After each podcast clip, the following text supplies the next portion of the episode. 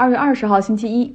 呃，我们的老朋友 Jessica 在微信公号上提了一个很好的问题给我哈，说我爸妈来美国有没有特别不适应的文化冲击？当然太有了。首先他们。在什么微信视频号上看到讲美国的都是什么俄亥俄州那种火车爆炸，将美国置于恐怖之中，空气污染，浓烟滚滚，美国全国迎来了二战之后最大的社会危机，人们生活在恐慌之中，好比面对第三次世界大战，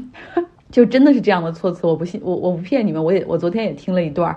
然后，但是他们在这儿看到的是安静祥和、空气清新、早春的百花盛开，所以他们这两天还经常发很多的小视频到他们同学的那些群里面，然后甚至还去那些传谣造谣的微信公号下留言，希望说。给大家看看到底什么是真正的哈，在这边的事情。然后我就说，你们真的不要去管那些垃圾的视频号，因为明知道他们在说假话，还要再点击留言给他们增加流量，帮他们去赚钱，这就是中计哈。所以这是第一个不适应。呃，什么是？呃，微信中的美国和真正的美国。第二个不适应的就是我爸是一个老烟民，他非常不习惯不能够随时随地的抽烟，因为在室内，在在我住的房子里是不能抽烟的哈。然后在开车的时候，在最好也不要在车里抽烟，因为我就跟他说，如果你在我的车里抽烟的话，我卖二手车可能都要损失两三千美元。然后呢，在加州实际上吸烟的人并不多，所以。吸烟是非常招致反感的行为。如果你抽 marijuana 或者是抽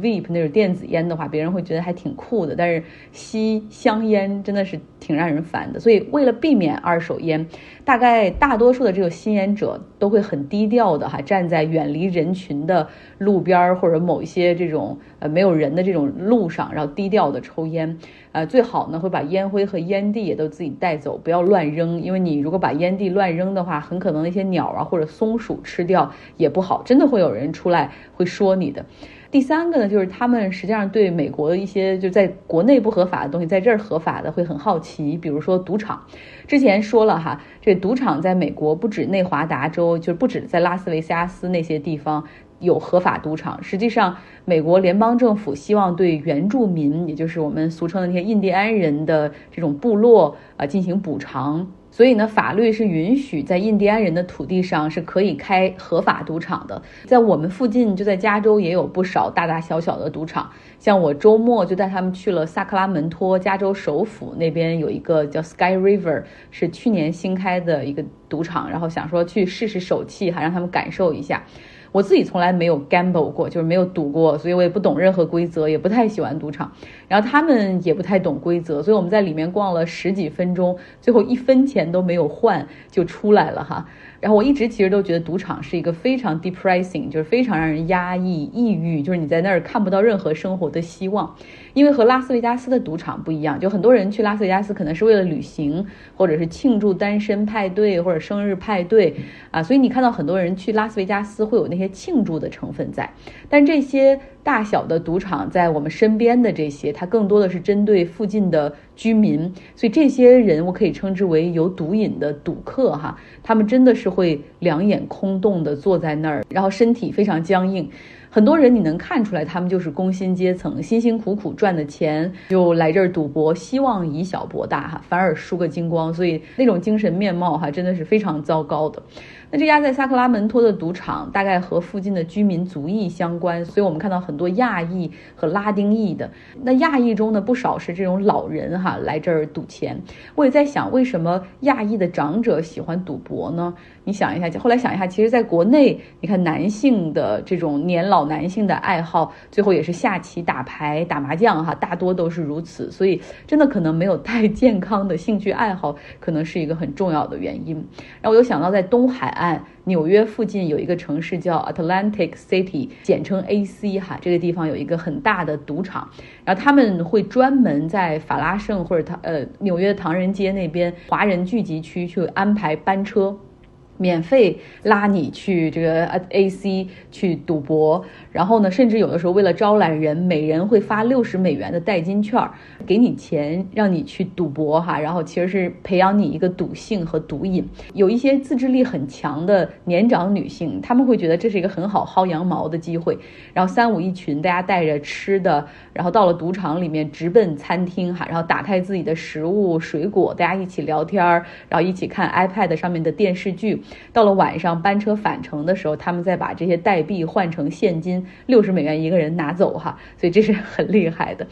我一个朋友跟我说哈，其实，在赌场里有的时候还会有一个特殊的人群，就是学生，他们通常是学 behavior science 或者数学、统计、心理学系的学生，他们都是希望去那儿学以致用哈，然后把自己学到的一些东西，然后去实践一下。像各种 gambling 中，二十一点大概就是一个最明显的概率问题。那说到概率，我想到去年有个电影哈，就是老白演的，叫做《Jerry and Marge Go Large》，是一个真实的故事改编，讲的是他们合买彩票的事儿。就这对老夫妻，然后他们发现有一款彩票叫 Winfall，有一个设计的漏洞，然后他们就开始大量的投钱买入，可能一次他们要买一两万美元的彩票，然后确保那个 roll down 哈，就是一定会有大奖产生。然后最后他们每一次呃赚到的钱，就是能兑的奖，会比他们投入会多好几倍。然后后来呢，他们把把这个消息告诉身边的这种小镇里的朋友，大家还开了一个 LLC 哈，一个合资合伙的公司，大家一起入股，集体性投资，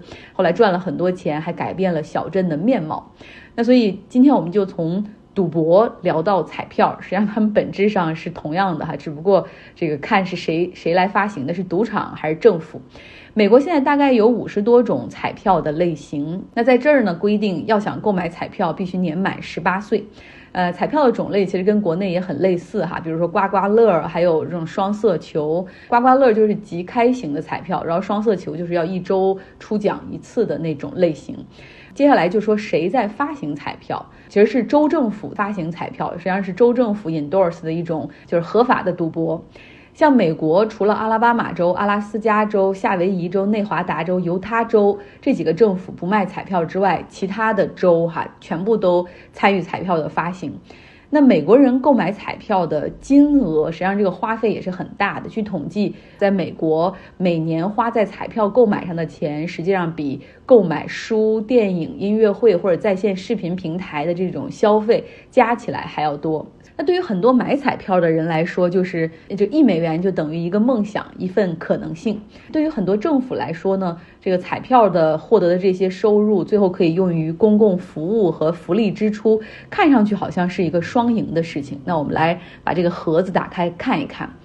彩票 lottery 它的历史非常的悠久，最早可以追溯到古罗马时期，甚至好像在圣经中说什么以色列王也搞过一个类似于彩票的东西。那再往后哈，这个说在西欧那些低地的国家，其实都有这种彩票的发行。像英格兰在一五六七年的时候，伊丽莎白一世女王就发行过彩票啊，当然它不叫彩票了，十先令就可以买一张。就除了最后可能会中大奖哈，这是鼓励鼓励人们购买的一个 incentive，还有一个就是呃每一个购买彩票的人，相当于你有这个 ticket 之后就可以免除被逮捕，除非是犯了谋杀罪。那么在新大陆这边北美殖民地啊，在一七四五年的时候，波士顿所在的这个马赛诸塞，它实际上就将彩票发行合法化，因为政府财政的紧缺。嗯，然后呢，像哈佛、耶鲁、普林斯顿这些藤校，他们最初建立的这个 funding 里面，其实也很多来自于彩票的支持。那殖民地的这些人呢，他们还曾经计划通过发行彩票的方式筹集资金，然后来打那场独立战争，要和英国人干。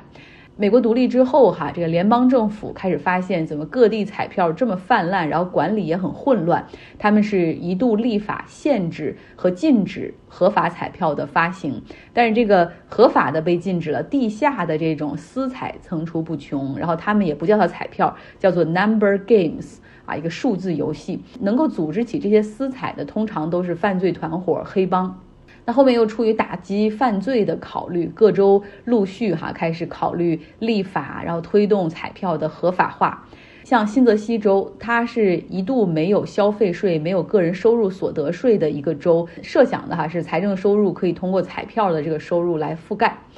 呃，但是美国有一个问题，它是一群清教徒所建立的国家，所以在彩票最初希望合法化的那个过程之中，很多人是非常反对的哈，认为说政府如果你通过彩票，也就是赌博的方式来筹集资金支持公共财政，这本身就是有 ethical 的问题，不道德哈。那，但是到了七十年代后期，尤其是当呃美国进入到共和党所主导的这种小政府减税的议题中之后，像以加州为代表的，在里根州长所在时间内，房产税降低了百分之六十，然后其他很多州也跟进。那么这样的财政缺口，它确实需要找到替代。那当这些州政府希望说搞这种彩票的合法化的过程之中，有一个希望推进彩票合法化的机构也看到了机会。机构实际上是一家公司哈，叫 Scientific Games，嗯，它呢是一家彩票的制造商、生产商，你可以把它理解为一个高级的有加密方式的印刷厂吧。然后他们呢就。发现这中间他一定可以后来以后可以赚到钱，所以他雇了不少的这种说客哈，去各州给各个政府讲彩票的好处啊，比如说你这双赢啊，然后百姓也获得了希望，然后你同时降低税收，然后你的这个呃财政支出很多是可以由彩票的收入来覆盖，哒啦哒啦，所以很多州都开始进行了这个彩票的全民公投，对吧？就是合不合法化，让百姓来一人一票投出来。那这家公司 Scientific Games。他们花了数百万美元在多个州进行这种 campaign 哈，就支持彩票的合法化啊。当然，他还有一些些竞争对手，大家一起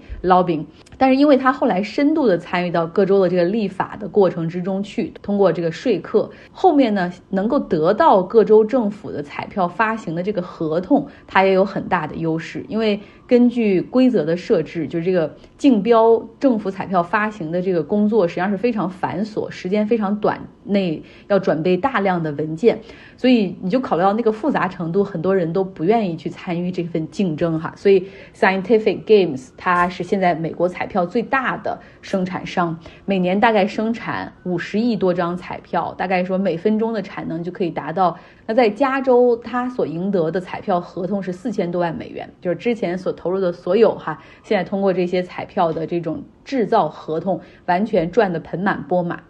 那我们套回到国内，实际上在国内也是，彩票发行是国家行为，但是彩票的印刷、设计、运营这样的公司实际上是非常 lucrative。非常赚钱的哈，所以大家可以研究研究到底是什么样的企业在从事彩票的印刷、运营、什么运输这些，因为并不是一般的企业就能获得这样的订单的。其实有很多人买了彩票之后，他会反复的购买、重复购买，其实这真的和赌博差不多。而购买彩票这个过程本身实际上是一个。呃，反理性或者是反常识的一个过程，因为我们知道，其实你购买彩票真的能获得大奖的概率是非常非常低的。过去哈中大奖的比例，假如说是三百万分之一，那现在通过各种玩法或者增加，比如双色球后面的这种位数和数字的扩均，实际上这个概率可能现在已经变成了三亿分之一。那从概率上，中奖的概率要小得多得多得多，这是个。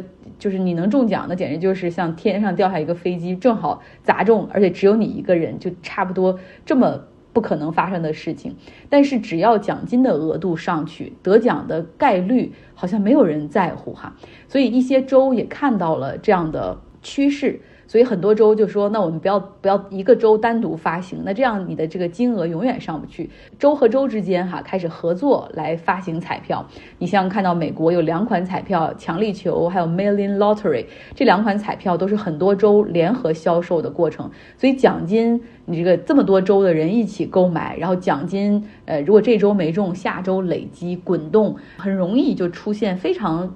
引人眼球的那种大奖，比如十亿美元的大奖等等，奖金大了又会吸引更多人购买哈。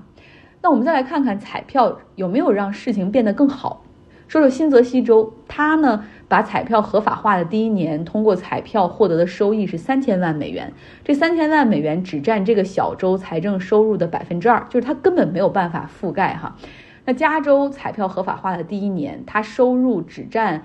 加州最后教育资金支出的百分之五，非常的少。而现在加州彩票的这个收益，实际上只占加州 K 十二教育支出的百分之一。想通过这些数字告诉大家，你要通过彩票来覆盖政府的公共支出，那不太可能。但是有很多的游说机构，还有还有相关的一些利益关联方，他们实际上是在有意夸大彩票对于财政支出的贡献。那好，我们再来看一看是谁在买彩票。有数据统计，在美国是年收入低于三万美元的这种家庭，他们平均会花费百分之十三的这种家庭收入来购买彩票，而年收入超过五万美元的人，实际上每年只会花百分之一的钱在这个彩票上。这个也好理解哈，就是低收入的家庭更寄希望于这份幸运可以改变家庭的境遇哈，改变这种阶层上的不可流动性，所以有很多。中低收入的群体实际上是会有固定、经常性购买彩票的行为。客观上，彩票其实也就培养了这种赌博成瘾的这种隐性在哈。通过我刚才讲的这些，也可以感受到，实际上彩票无意中造成了一种结构性的失衡。政府的减税惠及的是中高收入人群，对吧？你收入越高，那减税你获益越多。那么，用于覆盖减税这部分所缺少的公共财政支出，更多的是依靠中低收入的人群重复性购买彩票来实现的。如果从公平的角度上来看的话，彩票真的是一个非常失败的转移支付。我们明天是一个公共假期哈，叫 President Day，总统日哈，可以休息一天。希望你有一个愉快的周一。